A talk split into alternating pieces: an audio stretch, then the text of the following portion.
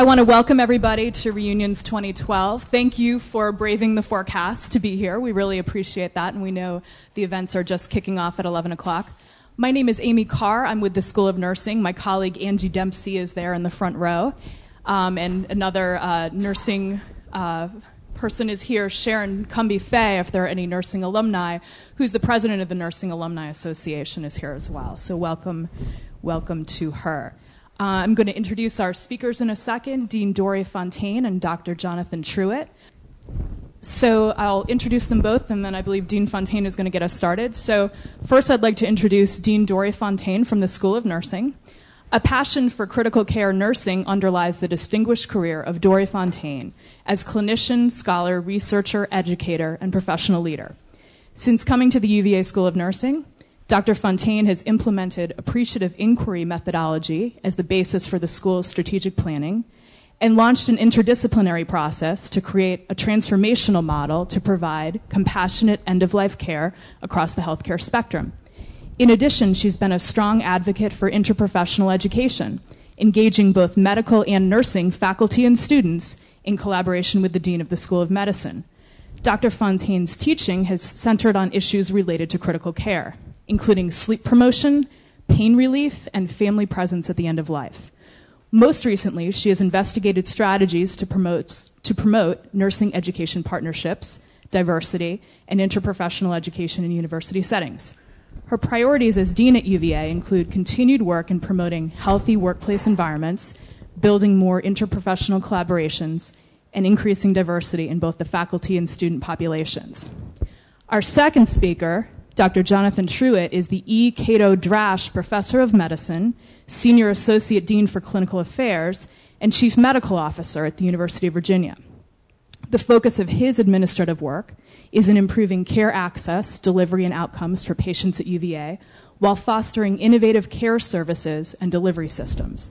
He remains clinically active in pulmonary and critical care medicine and has NIH support for clinical research in acute lung injury. So thanks again to both of our speakers, and I'll turn it over to Dean Fontaine. Great. Well, thank you so much. Let me get the clicker here, and I'm going to come out and stand in front of you all. I got to say hello to some folks, so I know that we have nurses. Nurses in the crowd? A couple of nurses in the crowd. Men nursing, too. How about docs? Docs in the crowd? Yeah, wonderful.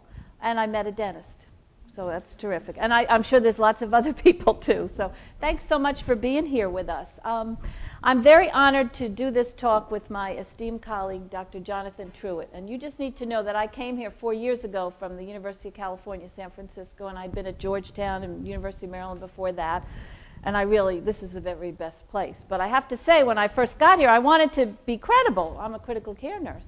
So I spent, I was here for a week, and I was in the medical ICU, buddied up with a real nurse, taking care of a very sick patient that day. And, of course, Jonathan Truitt was the attending physician, making rounds and doing his usual quizzing everybody.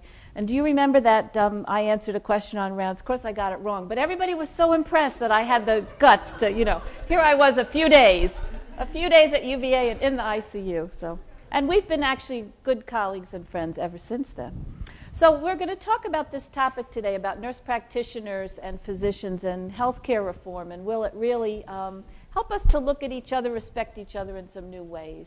And I have some content, 15 minutes or so, and then Dr. Truitt has as well from his background and experience. And then we really want to have at least 20 minutes or more for questions, because I know that you have them.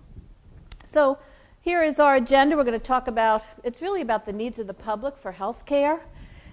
Nurses and physicians, a little bit about the workforce data, which can be a surprise to many. And then we're going to really focus on nurse practitioners, one aspect of the nurse workforce, and physicians as looking at how they can collaborate to help really redesign, what I consider redesign healthcare. And will healthcare reform change us is kind of the subtext, even though there's a lot of interesting things going on. So this is what's right here at University of Virginia. This is Nita Riegel, who's a nurse practitioner and a UVA alum in a heart failure clinic, working with a wonderful, well-respected cardiologist on heart failure, Dr. Jim Bergen. And just to let you know, if you have some ideas about how NPs and docs work together, that this is a pretty unique relationship. Many people think that nurse practitioners just take care of the simple things like colds and, you know, whatever. And in fact, if you talk to these two, they'll say that, you know, in all honesty, Dr. Bergen sees all the new patients and looks at all the individuals that come to the clinic. And it's Nita actually who's taking care of the complex ones, because they require a lot of on the phone and, you know, getting out and seeing them and titrating the drugs and meds. And so this is kind of a unique relationship. And it's right here at the University of Virginia. I don't know where Jim Bergen trained, but we trained Nita Riegel.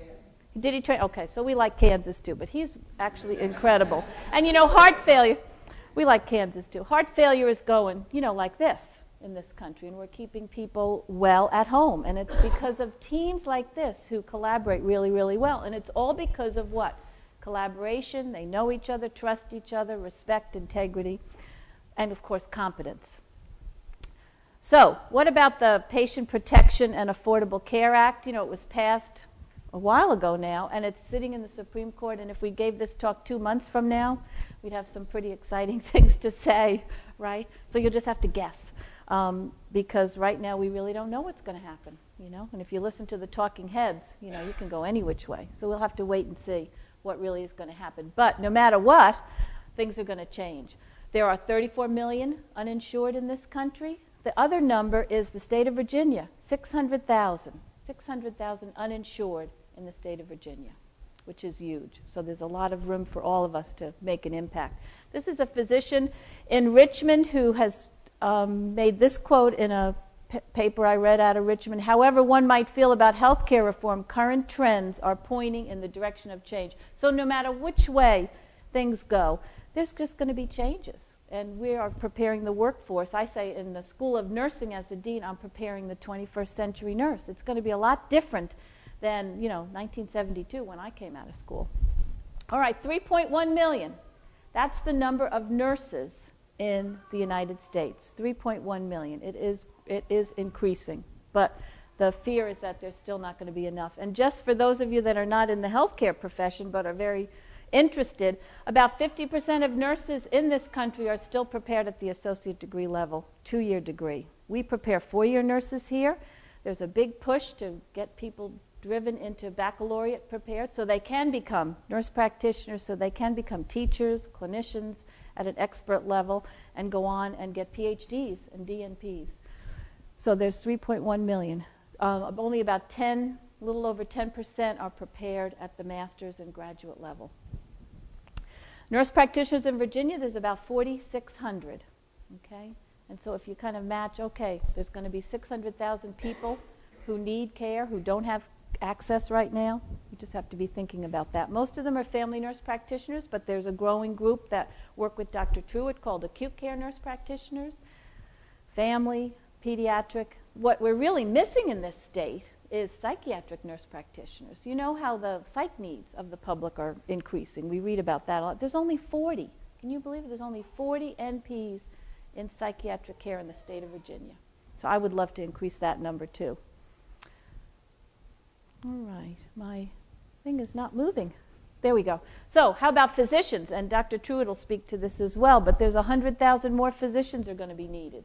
Absolutely, we need more docs, and we also need about 1 million more nurses by 2020. Right now, we're not having trouble driving up the interest in nursing. There's 75,000 people on waiting lists across the country who are qualified but can't get into nursing schools because there's not enough faculty, and there's not enough clinical sites, you know. But nursing is getting to be very attractive. You need to know that sitting in my class right now today in summer school is Jimmy Howell, who was number 8 on the football team last year. Man enough to be a nurse. Yes, Jimmy Howell's in my program. Now, the NFL, he's trying out. I hear he's trying out. He's the punter. He was great. Of course, every time he missed a field goal last year, or every time he didn't do a good punt last year, somebody would lean over and say, he's going to nursing school. And I'm like, yes, you know. But he's wonderful. He's wonderful. 6'5", you know, everyone just loves him. So he's in class. They just took a pathophysiology test today. His father's a nurse, you know. So I think there's a lot of trends we're seeing. It's very, very positive to get more wonderful people. He's an example of a growing group that's coming into nursing. They have degrees in other fields. His is in anthropology. We're getting people that are, you know, been in accountants. There's a lawyer that's graduating this past May. One of our students was an attorney in Chicago.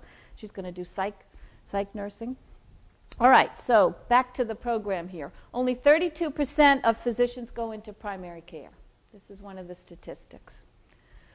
Oh, let me go back.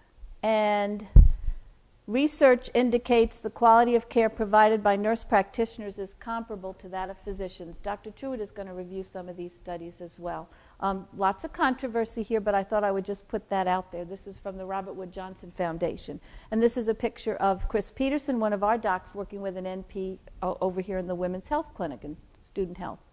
So the Institute of Medicine came out with a report in October of 2010 that really shook everybody up. Donna Shalala chaired this report along with a nurse colleague from California. And what this said was that nurses really needed to be better educated, meaning that all those AD graduates, we need to really have 80% of them get baccalaureates by 2020. So that's the 80 by 20. 80% of nurses should have a baccalaureate by 2020. I think that's a stretch goal for sure. It also said that nurses need to be at the table with physicians when we redesign healthcare. And I'm very proud to say that our new president here put me on the Medical Center Operating Board. She was here for 6 weeks, and I had been asking and asking, and they told me I could come and sit in the back of the room. And I said, no, I'm going to come when I sit next to Dean Dukoski at the table. And so in 6 weeks, boom, she convinced them to, I don't know if you even knew I wasn't allowed to come until then, but anyway. So the other important ingredient is that nurses need to be practicing at the full scope of their license. So here we are training nurses to do all sorts of incredible things, and then they get out and practice in certain states. Virginia is one of them, and they're not allowed to practice at the full scope of their license. So this is an issue. All right, the blue states are the ones that have practice issues in terms of nurse practitioner scope. The purple states are independent autonomous practice for nurse practitioner. You can see they're more in the West Coast, okay? And in the tippy part up in the east, and I know we have somebody from New Hampshire there. Are you purple in here? Yes. Yes, good. All right, well, we'll love when you ask us questions. So what we're trying to do in the state of Virginia, the legislature is looking at passing an act to really look at the scope of practice for nurses in the state of Virginia and help to widen it a little bit. And we are doing this directly with our physician colleagues, and Bill Hazel, who's the Secretary of Health, has been very, very helpful in helping us look at this and removing the supervisory language. Now, the language now is team-based care led by a physician. Some people had a fit over that. I really didn't, because, you know, I know docs like Dr. Truitt here who, you know, when you're in the ICU, that really is okay, you know. But I know that there are nurse practitioners in some states that are hanging up their own shingle, and maybe there's people that have issues about that. We can talk. All right. The other color. There's purple. The other color is a very light blue, and I believe that there's some restrictions on that, and I'd have to dig out my glasses to tell you exactly what that is. Oh, it's about prescribing. Okay. Thank you for that. No, that's fine. Okay, so this is a picture of a practice in Culpeper, which, you know, UVA and Culpeper have a wonderful relationship together. And in fact, this is a nurse practitioner and a physician colleague, and as people come in on the wall, here's all the people you're going to see, nurse practitioners and physicians, and they work very, very well together.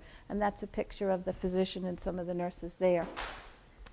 So what are we doing at the University of Virginia to help with some of these solutions, to get people ready for the workforce that we're going to need? So we're going to implement the IOM report. We're trying to take more RNs with associate degrees and turn them into baccalaureate prepared. We're preparing nurse practitioners in 4 specialty areas, and we always have many more applications than we can fill. And we're also helping to design new models of care, again with Dr. Truitt and some of our other colleagues. One of the things that we're doing is focusing in a big, big way on interprofessional education. The way to help nurses and docs work better together in the field for life is to train them together when they're students here at the University of Virginia. So I'm proud to say we're doing a lot of great work in this. This is a nursing student and a medical student. You can't tell who is who, but this is at the RAM Clinic, the remote area medical clinic in Southwest Virginia, where we go together. 33 nurses and medical students work hand in hand and take a course on culture and doing skills, and they're teaching each other. And they come back with a pretty incredible respect for the talent and skills of each other. This is what we're doing here too as well, nurses and physicians working together as students, teaching each other. And we just got a big grant last year. The Macy Foundation funded almost $750,000 for us to look at how we teach third year, every single third year nursing and medical student together in several important ways. It's not just about skills, this is about difficult conversations at end of life using standardized patients, how you give patients and families bad news. And I think we're having some great success, so stay tuned for more of that. Here's another example of nursing students and medical students working right together. So we're one of the top schools in the country right now here in Charlottesville doing this kind of work. So it's not about relationships. It is really only about the relationships that we form. And to just say, to go back to Nita and Jim, I think that these are the partnerships that we want to forge for nurse practitioners and physicians in our state and for the country, because patients are better served when we all work well together. It's all about patient, it's all about quality care. I was on the Health Reform Task Force, and we often talk about, well, what about quality? Well, the quality is actually good when people work together. Patients and families expect that we're going to work better together. So I think we have to change our perspective. And I am very, very patient. I've been talking about interprofessional education for a decade. And then I came to UVA and found an opening and some people that were ready to make it happen. And it's okay to go slowly, but we shouldn't be stuck. We shouldn't be stuck. And my last message here, this is a picture of a porcupine. I often talk about nurses and docs using this analogy. And the story that goes along with this porcupine picture is that on a very cold day, a group of porcupines were together trying to get warm. And they had to kind of shuffle in and shuffle out and shuffle in and shuffle out. Why? So they could find the right distance where they could get warm without getting pricked. And I actually think that's kind of a message for nurses and physicians. How do we kind of get close to each other and understand and truly respect each other for what each brings to the patient encounter without kind of getting pricked and jumped on? All right, I'm going to turn it over. I'm not going to stop here for questions because I think you want to listen to Dr. Truitt and his immense wisdom. Thank you, Dorrie. So first of all, when I do rounds, if you get the question right, it leads to more questions. That's how I do rounds. We never left this room because Dorrie kept getting the questions right. So I said, geez, he's really making this hard. I finally just said, Dorrie, what's the weather outside? She hadn't looked. She says, raining. I said, sunny. Okay, we can move on. So I guess I want to start off with the barriers, because Dorrie's made a nice case for, gosh, this is so loud. Dorrie's made a nice case for the need and the fact that the quality, which we'll talk a little about, is excellent, but it hasn't happened so well in lots of places, including Virginia. So I guess let's start off with the first question. This is the audience participation. You didn't know this, did you? There's an audience participation portion. I didn't know until now either. So what are the barriers? Why does this have trouble taking traction? A threat. There's a sense of threat. Are you saying that I am threatened? I'm not saying anybody's threatened because I don't want to be attacked here. I just want to... I think she's 100% on the money. Okay. So the way also I do rounds is if I really come at you, you're right. You got to stand your ground, okay? So if I come after you, you should say, whoa. The medical students start to really shake, and the residents are going, give it to him, give it to him, okay? All right, so a threat, that's one of it. And a threat meaning control, right? So I just want to ask this question. Do nurses ever have issues with control as a threat? I want to ask you what a PCA does, an LPN does, an RN does, and an NP does. And tell me how you guys have made this like, oh no, can't be doing that, your line stops here. I have been to clinic, we have medical assistants now that are not nurses. Whoa! That's a nursing job, all right? So I got to tell you that the threat is in everywhere. But I think she's 100% of the money. Well, it's a new dynamic. Totally new dynamic. Totally or not. And I'm going to ask you where it's not a new dynamic. Dorrie and I happened to have a very close link before she arrived here. because we practice in the same arena. I can tell you, it is not a new phenomena in the ICU. Absolutely not. You go across that door to the wards, and it is a totally new phenomena. You go outside the building, and it's a foreign phenomenon. So I agree, it's a totally new dynamic, but not an unpracticed dynamic, just locked in a 12-bed unit or a 16-bed unit. So I would agree, but I'd also say maybe we should be looking where it does work, where actually I think we have. That's what's figured this out. Yeah, I was going to say the reimbursement issues. Money.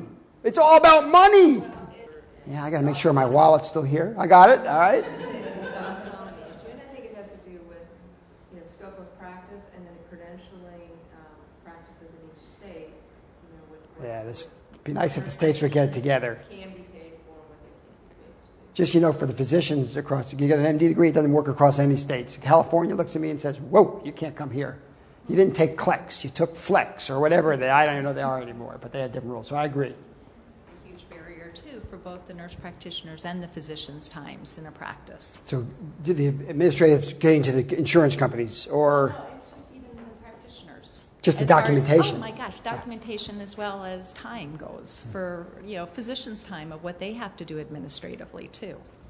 Yeah, and we don't really get paid for that supervision that I remember, okay? At least my wallet got no thicker, okay? Okay, so we're going to move on, so, but thank you. I totally think you're right. So I put it down as here's the things I thought were barriers, which you all nailed. Quality, because that is why I'm. This is the mystique of control.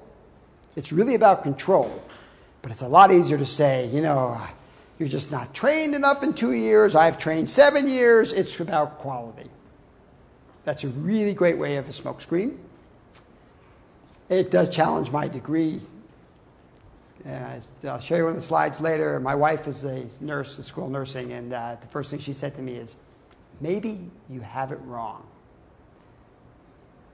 Not my slide, medical school. Economics 101, we'll talk about that, and control. Let's figure out how this works, obviously. Yeah, how did you get that to work? All right. Dorrie protected you. Because I was going to show you all the data and all the slides and all the graphs. She said, what, are you crazy? Pretty much like that. So let me just tell you, there are 37 studies out there that have, some of them are randomized controlled trials. Some of them aren't. But you know, every study that came out in this 37, the nurse practitioner was equal to the MD, whether it was an outpatient setting, an ICU setting, acute care setting, and what they measured, the nurse practitioner was not necessarily better, but definitely not worse. And when they looked at patient satisfaction, they looked at activities of daily living and independent activity of daily living, things that patients care about, absolutely the same, if not better. Glucose cholesterol control, probably better by the nurse practitioner, certainly for me if I'm in clinic. I'm an intensivist. Your cholesterol has to be right for one day. The day you're in my unit, and then it's somebody else's problem. So, blood pressure control. I'm an ICU doc. I'm trying to get the blood pressure up. You guys are pushing it down. I said, get out of the way. All right. Hospitalization rates, ED rates, all the same. So, on a quality issue, take it off the table. It is not an issue. I mean, we can do another 37 studies. This is an issue of perception, not reality. This should be taken off the table. Med schools are trying to figure out what to do. We need more doctors, we need more med students, but it takes 7 years. I got to go to med school for 4 years, after college for 4 years.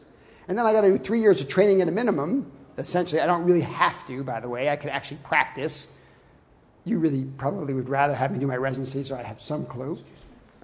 So you like to go, so it's 7 years, where for nurse practitioners, I should say it's 3 years, because the first year really is an integration year. So I think it's 3, because nurse practitioner gets the degree, and the first year is sort of a transition year. And the docs say, well, med school is much more competitive. Well, okay, maybe, maybe not, but who cares? Because if the patients get the same care at the end of the day, do we care? Med school tuition is much more. That is why we've got to charge more. I mean, I'm paying for one son at Duke and one son at Virginia just graduated, and I got to tell you, I want to know what Duke's offering except for $35,000 more. And the problem is that second son's parents are both Duke undergrads. So we really couldn't say no because we sort of have a little loyalty. But the first son saved me a lot of money. Both outcomes are similar, so really it's not, this is a problem that we got to deal with. And some people are saying, well, maybe we should view primary care different than specialty care. Maybe we should target things differently, because the majority of nurse practitioners are still in primary care, although that is changing. All right. So you can have your cake and eat it. This is an interesting way about this. So one thing you need to know is that a family MD is trained so that 85% of all the diagnoses that come in, he or she can take care of.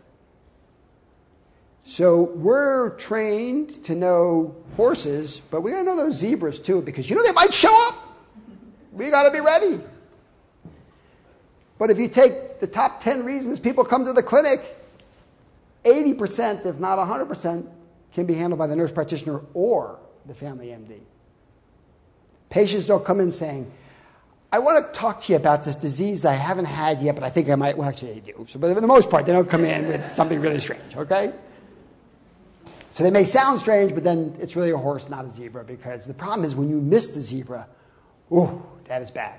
I have to tell you that it's not a good thing when you miss something you should have caught, because people let you know you missed it, and you don't really like that because they don't let you know, like, sorry you missed it. They let you know, like, I'm really upset you missed it, your lawsuit missed it, or I'm mad with you, I'm switching doctors, missed it, things like that. So they get a little upset. So I think the cake is 80%. The 20% is the icing here. So basically, we really have a system that could work in parallel if we just look at it. All right, so here is a problem, and the nurse practitioners in the room are going to be much better than the nurse in this I am, because I still haven't figured it out. I'm trying to understand it, but I don't get it. For the same work, a nurse practitioner gets paid 85 cents on the dollar. Same work, same outcomes, less money. Oh, that's right, your tuition was less. I forgot. That's why. One of the problems that I want to talk about is that nurse practitioners end up batting cleanup. That's because they can save time, but they don't expand the business. They're cost added if you don't increase your population. So if you say, we want to expand our practice by nurse practitioners, but we're really not going to expand our practice. We're going to give free time to somebody else. That's kind of interesting. So you're going to pay for quality? Okay. You're going to pay for free time? Okay. But, you know, when they're paying less per visit, you need to expand your number of visits. So this is actually a poor use, I think, of a nurse practitioner. Healthcare is a fee-for-service. This is such a dumb thing. I love it. You come to me and you got a problem. You know, we could block that. We could give you a cough medicine, but, you know, bronchoscopy is really the way to know for sure. I mean, for sure that there's not an endobronchial lung cancer in there. I know you don't smoke, but we really want to be sure, okay? And I got a Duke tuition to pay, you know? Boom, it's going in. This is one of the only businesses where you get to pay for what's done, as opposed to, and it's even better because you're not paying. You're paying the same rate for insurance. You're paying the copay, essentially. So this is a problem that other countries have figured out, but we have yet to figure this out. And I guess June 16th, we'll know if we figured out something. So we're not paid on delivering health, by the way. We will start to be paid finally for the quality of care. That's like a big change. Gee, I mean, when you get your car fixed and it doesn't work, what do you do with it? You bring it back, right? And do they charge it? Not always. Sometimes they say, actually, we did mess up. We'll write this under. So this is a really cool study. The VA in the Midwest. It's beautiful. I'm a VA physician. I get paid salary X. I'm a VA nurse practitioner. I get paid salary X. By the way, if I see more patients in the VA system, then no one says, well, here's a little extra dollars. I don't think. The VA doesn't work this way. They say, you got your shift, you got your time, and have a nice day.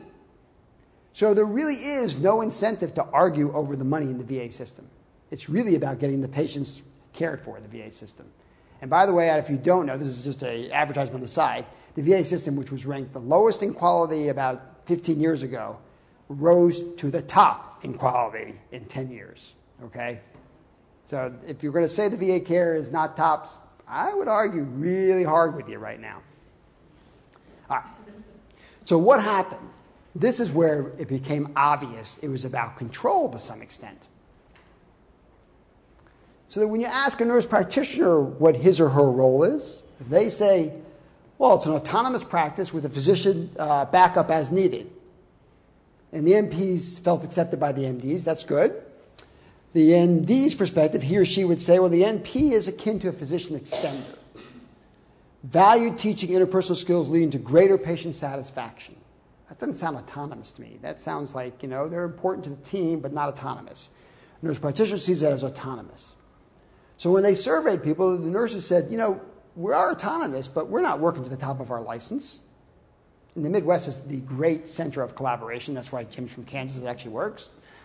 Concerned, the MPs would not be allowed to practice independently because there's not a lot of trust here. The physicians were worried that, well, the MP is going to practice at the top of his or her capabilities, but there's no supervision. They're going to phone it in. Oh, I took care of the MI on Mr. Jones, and he's going home in 2 days, and we were going to think of cardiac catheter, but he's fine. Have a nice day. Okay. So the problem there was, what's the right range of degree of supervision if one needs to happen? The worst scenario in nurse practitioner autonomy is that the MD says, thank you very much for seeing the patient, but I'm going to write my own note, I'm going to review, I'm going to do the diagnosis, I'm going to do the treatment, and I'm going to write the plan and the separate note, and by the way, thank you for submitting the bill. I mean, I don't know what else is going to happen. This is like you're... An in-between zone is the MD reviews the diagnosis and treatment plan and could write a separate note. And the reason he or she writes a separate note is simply because they'd like to be able to bill at the 100%, not the 85%. I've yet to meet many physicians who like writing notes. It's just not high on their list. And then the other option is full autonomy, where the MD, at the end of the day, reviews the charts and says, yep, these look good, have a nice day. And theoretically, in many states, they have to do that at a minimum. I'm not sure. I don't know about the purple states, per se, on that. Well, actually, I see the purple working great in outpatient setting, primary care and specialty care. So Nita Riegel's case, or the lung transplant, she's heart transplant and heart failure, lung transplant, nurse practitioners. The more complicated and time-consuming those patients are, actually, I see this as a great spot for independent practice, as well as primary care. The blue area is kind of where I think I live, and that's in the ICU, where I think there is actually more of a team effort and more of a shared approach.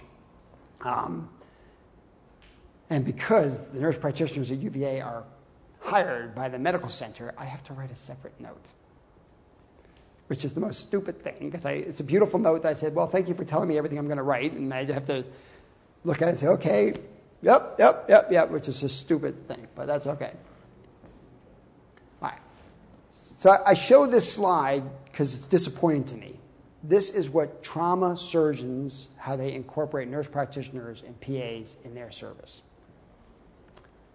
The nurse practitioner does the daily note, does the dictation discharge summary, assists the trauma resuscitation, and dictates history and physical exams. I call this scut work. There's no brain work here. So this, to me, is an opportunity for change in the trauma setup. This paper is not too long ago. It's 2 years ago, so it's pretty recent. So I don't know that we have figured out how an MP-MD dyad should be working. I have ideas, but so do a lot of other people. Still being decided. I think it's underutilized in lots of areas. I will tell you the NICU, where we are now, is still underutilizing it. We are growing. It's actually moving. It's advancing to more independent practice. But I can tell you where it started was not there at all. And overutilized in others, perhaps. All right. So I think if you're primary care, or I would want to say primary, I actually consider Nita Riegel doing primary care for heart failure patients, because basically I'm going to tell you when they have a heart problem, they don't call their primary care physician. They call Nita Riegel. And that's also true for the transplant patients. Transplant patients are trained immediately. Don't let anybody touch your medicines, except for us. And so they know whenever someone recommends an antibiotic, before they take it, they call and said, am I okay with this antibiotic? Because of all the interactions. All right. I think specialty care is a good population here for independent. And I think the hospital setting, acute care, IC or ED, are probably a better blend of parallel. Ooh. So at UVA, the nurse practitioner, not yet, depending on the attending in the ICU, is basically a resident.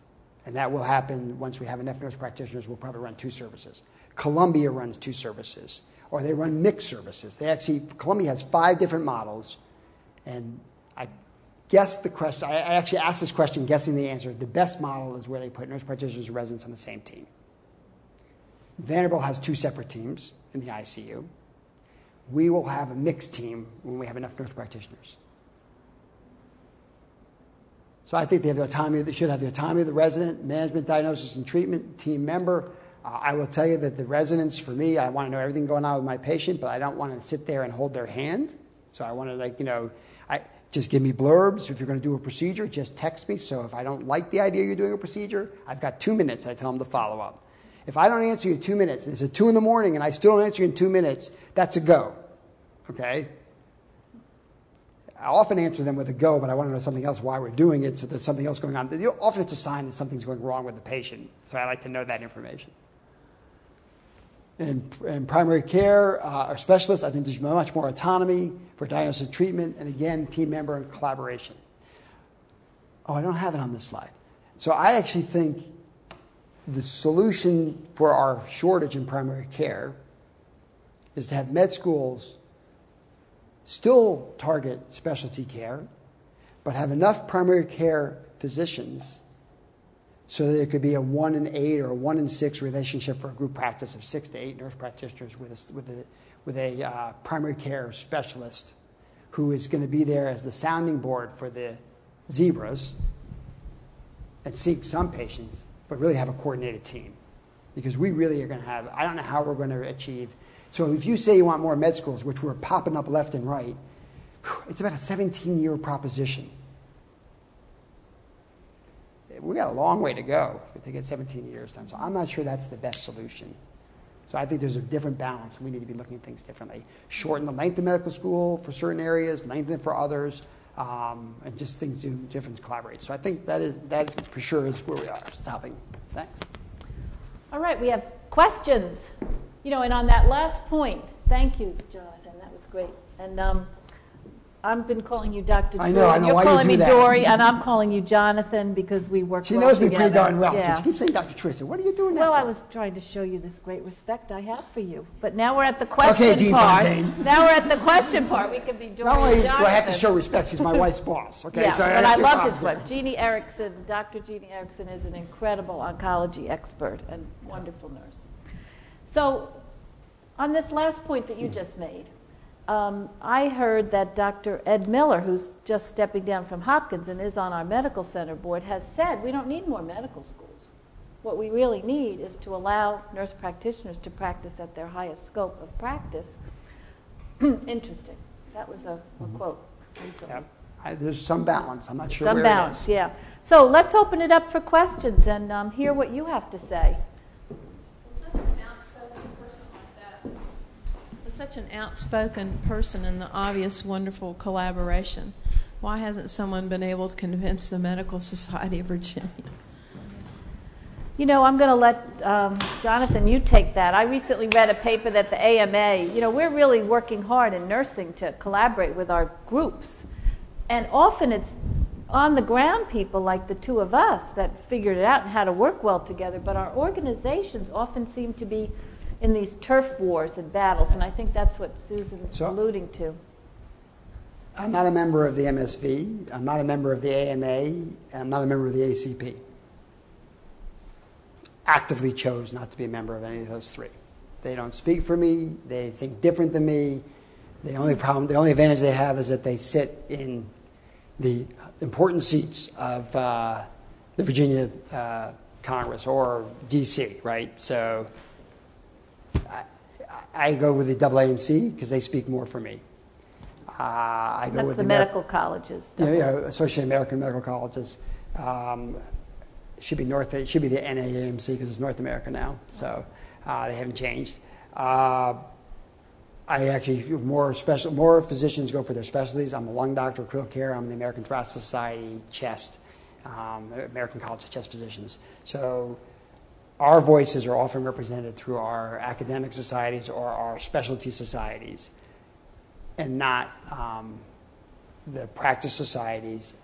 And I'm not sure that if you ask the practicing physicians in this room, how many of them actually really support the MCV, the AMA, or the ACP, or the ADA, because I actually don't know the answer to that. Well, how do they get such a big voice in? And they're organized. They keep us down every year. They're organized. Physicians do not know how to be organized, and they are organized. This gentleman. And that was our experience come out during this whole healthcare thing. What is the percentage of doctors that are affiliated with these? I mean, I've heard as low as 30% in AMA. Is that correct? Or? I have no clue. So I'm hoping somebody in this audience has a clue. But it's not like, I think a lot of people are under the misconception, you know, it's like 90% or. Oh, no. But your point is organization is critical in moving anything and steering the conversation. And remember, my specialty societies, when we go to Congress, we're talking specifically what we want to target, you know, smoking, health care reform, and a different. So we're going to target what's important for lungs and critical care, because that's what we're interested in, right? So my general question would be: this goes back about 30 years. Had no background other than Psych 1 and 2, but happened to be joyously employed by the Psych and Behavioral Medicine Unit here at the University of Virginia under Will Spradlin, and it was fantastic. And I think inpatient, you know, it no longer exists. And it was also the beginning of really an expansion of psychopharmacology as well. But he was using milieu, he was using whatever discipline was useful. And of course, you'd have the med students come through. And I worked in recreational therapy, so it was interesting. I was a burden on the system. DRGs were coming in, this whole payment thing, and it was, you know, it was an ironic situation. But my question was, is why do you think people become doctors or people become nurses? And I'm saying people because, again, at that time, you had men becoming nurses and women becoming doctors, and people would come up to me and refer to me as a doctor just because I'm a male. So all these things were happening. Now it's 30 years later.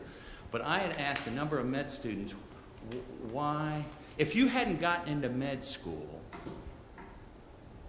what would you have done? I had a buddy of mine that didn't get into med school, and he went in and became a microbiologist. He stayed in the field. It was amazing the number of med students that said if they had not gotten into med school, they'd have gone to business school or law school. And what I saw was control and power as opposed to I'm curious about the human body and helping the person.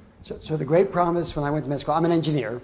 Come again? I'm an engineer, okay? So the great promise of med school with courses was total independence, was the quote-unquote. Let me just tell you, if you're a physician today, you can't spell the word independence, okay? Because you're a physician. This is a fact, right? There is no independence anymore, okay? So that was the great promise. The problem we had is that we train people. The pride is being totally responsible and totally knowledgeable, and you can make sure that you can get your patient from A to B completely. We trained them that way. We trained them wrong. Business school doesn't, I love it when they say we go to business school, because I now have my business degree. Business school trains you like an engineer. Everything's in a group. 6 people move together. That's because the other 5 are smarter than the one, all right? Being the one. All right, that's how they get you there, okay? So it really is that we select people who have shown independence, and we encourage that independence and control. So I think it's actually, we have to change the way we learn, which is what's going on in the IPE program. Yeah, I think you're making a good point. You know, we often have people who have decided to choose nursing. Even we've had some that have gotten into medical school, and in the last 5 or more years, they've been around some physicians who don't seem that happy. I think some of that can change too. But we've had people choose nursing school because they've been around physicians who just seem to be more cranky than usual. And again, the solution is, I think the solution is, and I love that we have a gentleman here, Rocco, who is from New Hampshire. The solution is to have practice patterns where people feel they're doing meaningful work. They're both doing meaningful work. Everyone on the team is respected and cared for, and the patient satisfaction is just huge. So I really don't like this doc-nurse bashing, and I don't engage in it because I think there's room for everybody. The worst thing when I taught at Georgetown for 10 years in the 1990s, we had to, from day one, have our nursing students who lived with School of Foreign Service people and others, we had to train them to say, all right, if somebody says, well, you're so smart, why are you going into nursing school? And you're like, oh, God, if I hear that one more time. What do you want, a dumb nurse? Let's be real about this, Let's be real. So anyway, let's get somebody else in and we'll come back. How about you, sir? Questions real quick. One is there a greater acceptance in places of lower population density where there's a greater demand for just any care? Oh, we're going to have fun with this. This is a great question. We're going to have fun with this one. And then you go first. Is there anything that we can learn from outside of the United States? Let me go for number one first, okay? Yeah. So I don't know where you're from, but a lot of people in med school or nursing school say, I want to come here because I want to go back to Richmond, Virginia, which is out pretty distant, right? Tell you, they get here and the higher grounds, coffee, green berries, the movie theaters, we are not leaving. All right? It is actually hard to get physicians, nurse practitioners to go to the more remote areas. So even though there is a great need there, you can't tell people where to work, although you can in one group, public health. If public health pays it, you get 2 years of year-for-year payback.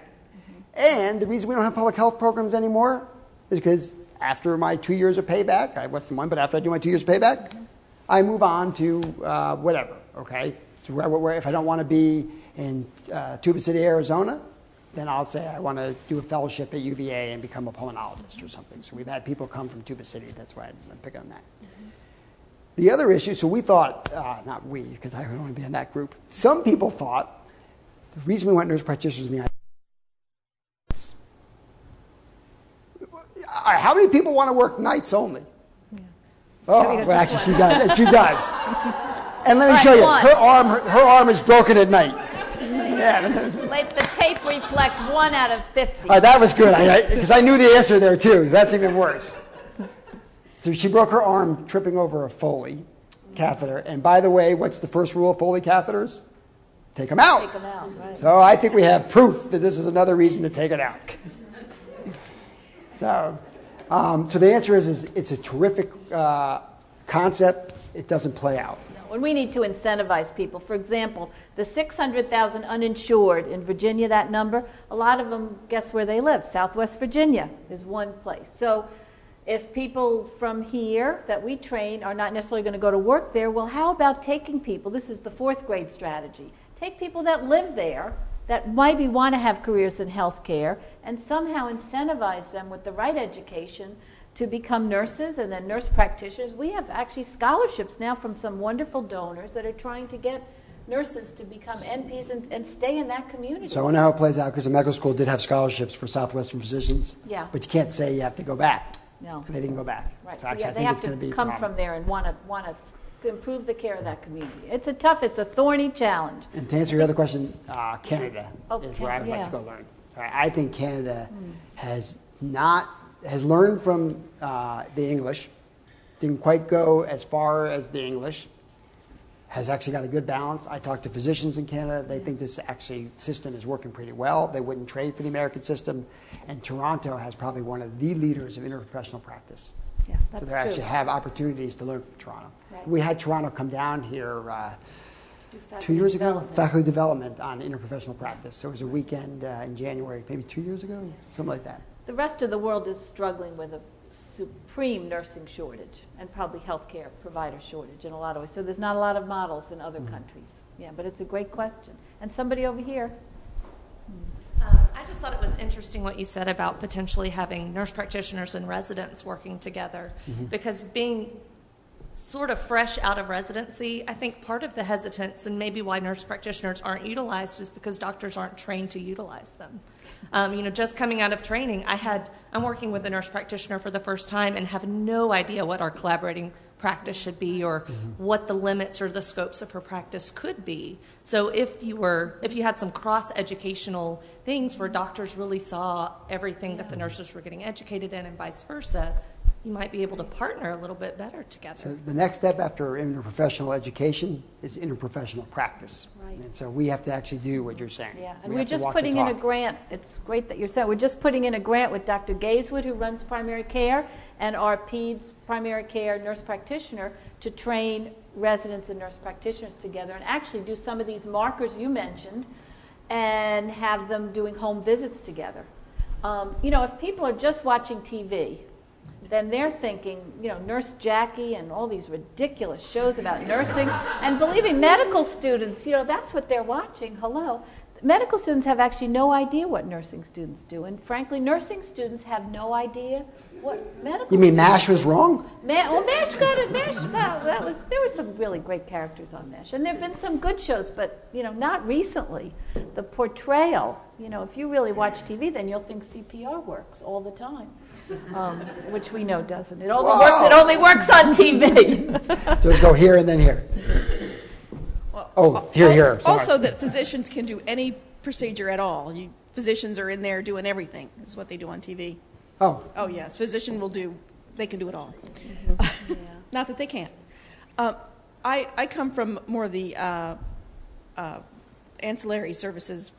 I'm a vascular sonographer, but I find that it is easier to talk to the nurse practitioners and the physician's assistants because they are a little bit more approachable, are more ready to hear what you have to say, will give you more answers in a history rather than the physician who's just 3 units down the hall already. I'm not sure I can argue that, or I think it's, to be honest, I think it's going to be yes and no for that answer, because there are going to be nurse practitioners that are going to be just like the physicians you're describing, and there's going to be physicians just like the nurse practitioners you're describing. So it may be slanted more one way or the other, but so the nurses will tell you that I'm different than the next attending, right? I may be worse. I'm not saying they're not saying they're going, he's great. They're just saying he's different, right? But so the good news about that, though, is that we are now focusing on how people should communicate. You know, in a decade, the whole business of how we give patients bad news, how we tell a patient we made a mistake, you know, we came up through the era, don't say anything, don't say. Now it's like you can't apologize enough.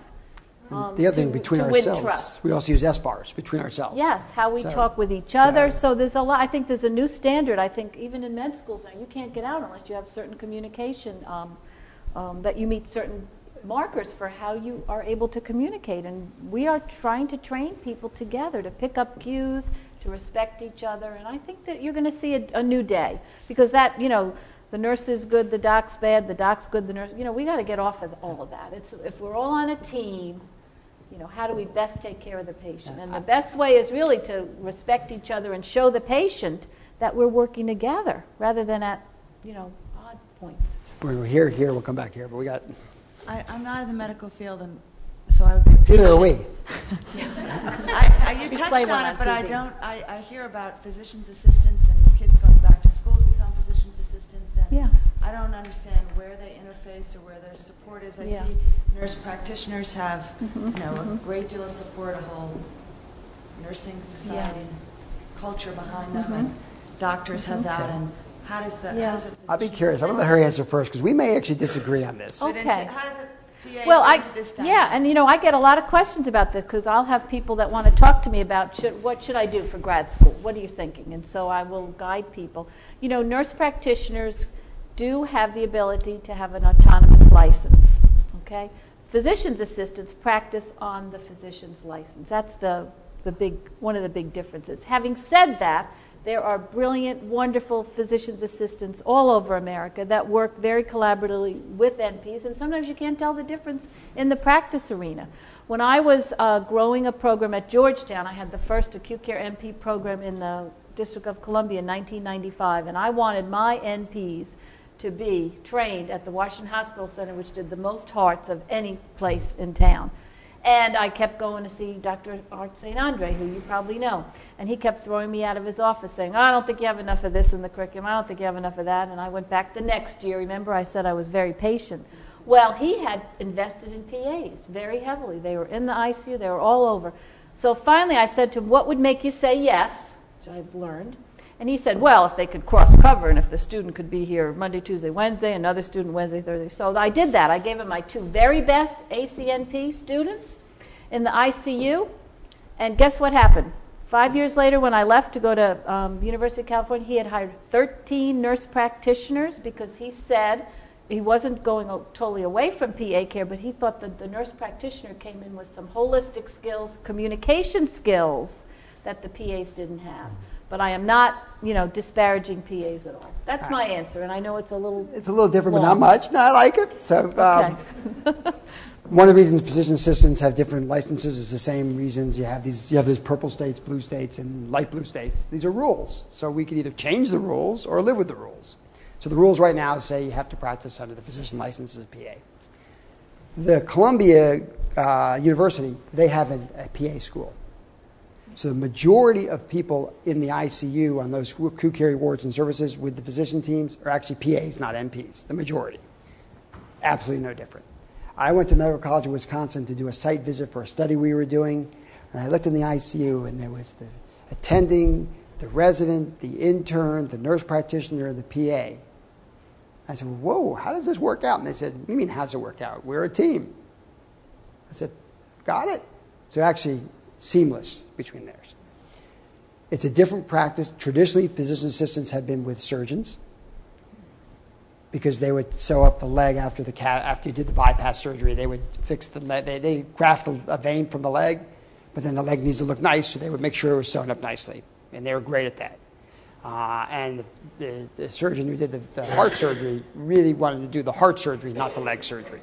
Okay, so it turned out PAs really got a market in the surgical world much more than the medical world.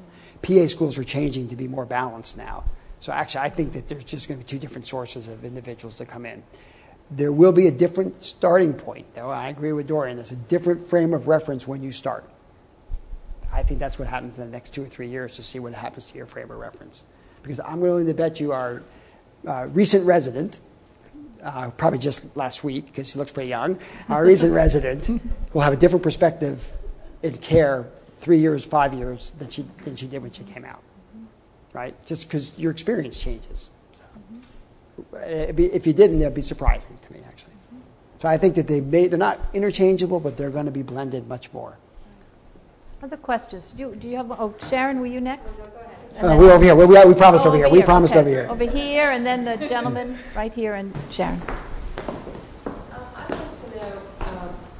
I'd like to know what the medical community here at the university is doing to move towards the ACO model or the patient-centered medical home, and how that is going to impact your curriculum. It is going to require collaboration. It's going to require your nurses to step up to a different level and be coordinators of care, and how you're preparing for that, and what steps are being worked in that direction. Okay, so the Accountable Care Organization has about every medical center paralyzed right now because we have to jump, but if we jump too early, we lose our shorts. If we jump too late, we lose our shorts. So we're actually trying to figure out when to jump across the Grand Canyon. So we're actually worried about it. That said, we also know we can't wait till last second to jump. So our primary care group is actually very interested in medical homes. They are setting up, we're not exactly the Stanford model, which is the ambulatory ICU, which takes the most sick patients to be under this group, and they basically have them check in.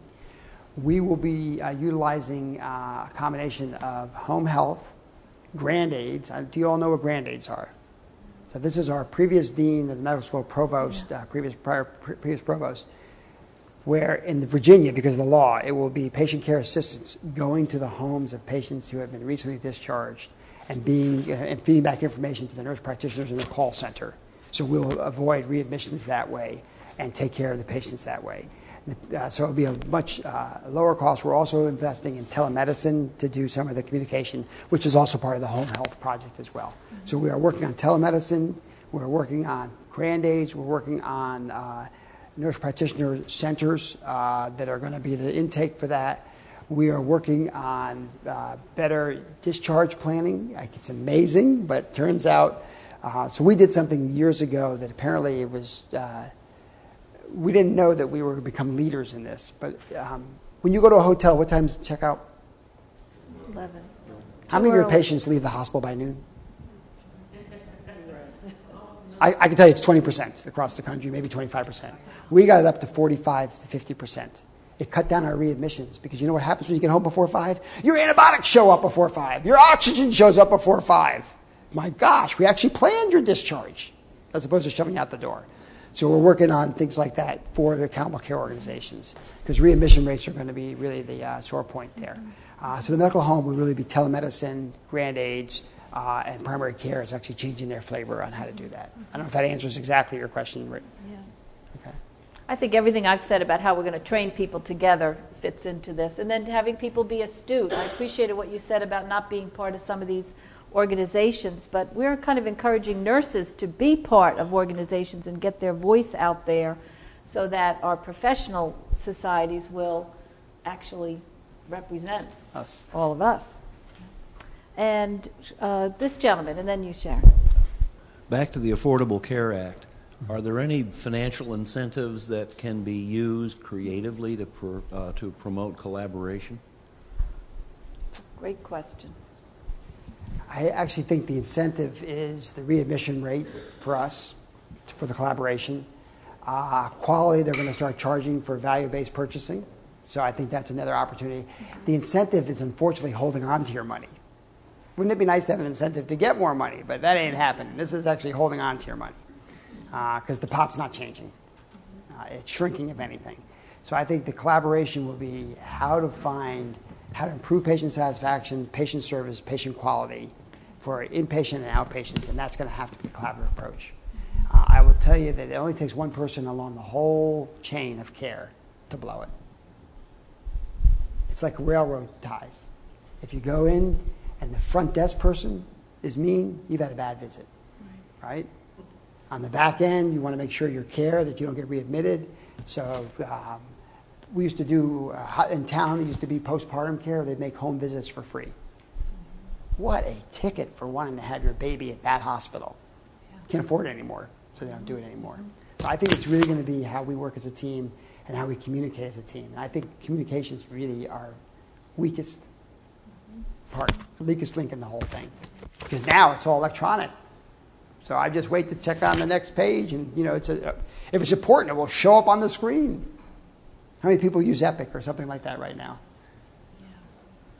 Yeah. So it's actually not bad, but it's a change. Yeah. I think it was a great question. Again, I think that the more we try to look at the future and how we can work better together, you know, and what those drivers will be. If we can produce people that are going to choose to work in places that have good collaboration to strengthen it, I think that's one of the answers. A lot of us are on the Virginia Health Reform Task Force that the governor has started, and whatever your political persuasions, I think putting us in the room together. You know, I'm sitting next to docs that are, you know, a little older than me, and we're just having these conversations because at the end of the day we all want the same thing, you know, and it's just how we can get there and how we can convince people, as we started out with your president, about fear. What are people afraid of, you know? So that would be my hope. Sharon, I think you have a question, and we're coming down to 5 more minutes. Just one comment first. Mm-hmm. I think if we all start to look at the patient as the key piece and not about where our proprietary mm-hmm. thoughts are, mm-hmm. we get to a different outcome.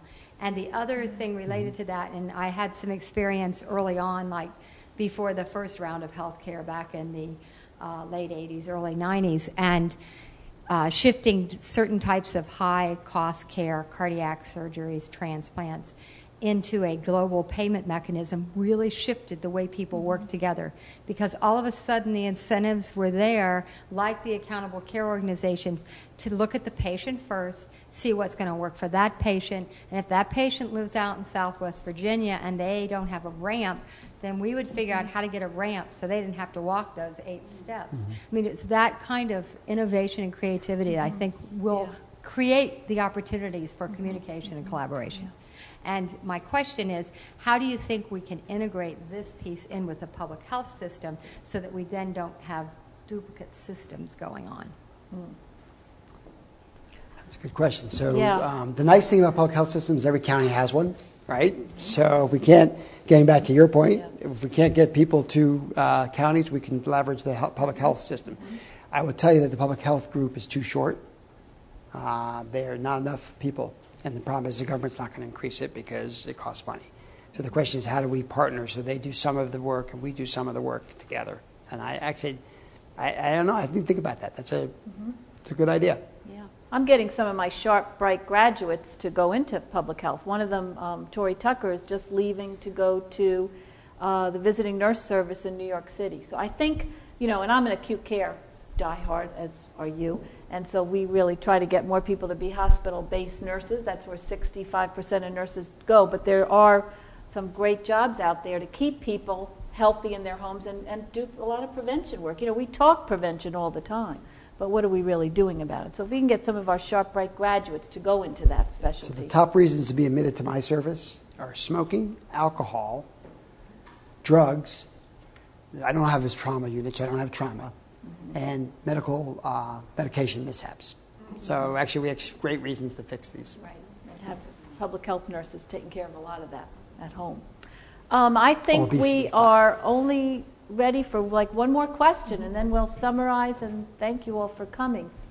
Any one more question? Yes. I just simply want to say thank you both for my lecture next semester in the roll course. And I do work with a lot of physician's assistants in New York, and they are looking to change their name now to be more autonomous. I don't know if you've seen that here, but it's a big discussion in the field. What's their name going to be? One is physician associate, but then someone said they can't do that, so I don't know what the ultimate will be. But I have to say that I think if nursing does not leverage the Future of Nursing report, the IOM's report that was funded by Robert Wood Johnson, we'll never move forward, because that's probably the greatest, you know, it's like another white paper that, you know, and it's too bad that for me, I think physicians probably should have been mentioned more in that. It seemed, you know, a perfect example that we could be team players together. But I know where I practice as a nurse practitioner, there is no difference in the PAs and the NPs. And I think it's a lot of workforce patterns throughout the United States that have PAs functioning as NPs. So, I mean, as an NP would. I hate the word mid-level provider, though. You know, I was going to end with better. That. I made him take Jonathan. Please. It wasn't mine. It was a quote from the paper. It was a quote from somebody, this mid-level provider and physician extenders, you know, what's in a name? I was wondering if anybody was going to say that. We really are trying to move off that language, but I can understand why it offends people. I wanted to leave you with the optimism that I feel, though, about producing incredible nurses. We have 700 students across every program, baccalaureate, master's, and nursing, PhD as well as DMP. In fact, we graduated 24 PhDs this May, 2 weeks ago, which is pretty amazing. Was it only 2 weeks ago? And they're so all coming out of the MICU. You know, and a lot of them are coming exactly because they're well trained in our hospital. So we have an incredible partnership. Dean of Medicine and I came in the same time, and I said to him, "This is my, you know, most important priority is for us to be working well together." And I think that you can see it across our health system and our schools. So what Dean Fontaine doesn't realize, I just learned that the average age in the ICU, the one I practice in, she has decreased it by 10 years. I have. Because all the DMPs are going out to practice, not necessarily in the ICU, but elsewhere. There you go. Well, I'm going to replenish, give you more good nurses. But the experience of the average nurse is also 10 years. So it actually is still okay. That's good. Do you want to have a final comment? I want to thank Dean Fontaine for partnering. Thank you. Thank you very much. So thank you, Dorrie. I think that we actually have, I think the quote about change is the only thing that we know is going to happen. It's going to happen. We have to figure out how to make it work and how to make it work right. And it has to be faster than going through medical school and nursing school. We need to change with the practitioners now as well as the future practitioners, and I think we have challenges. We do. All right. Thank you all for coming. Amy, thank you. Thank you so much. It's fun.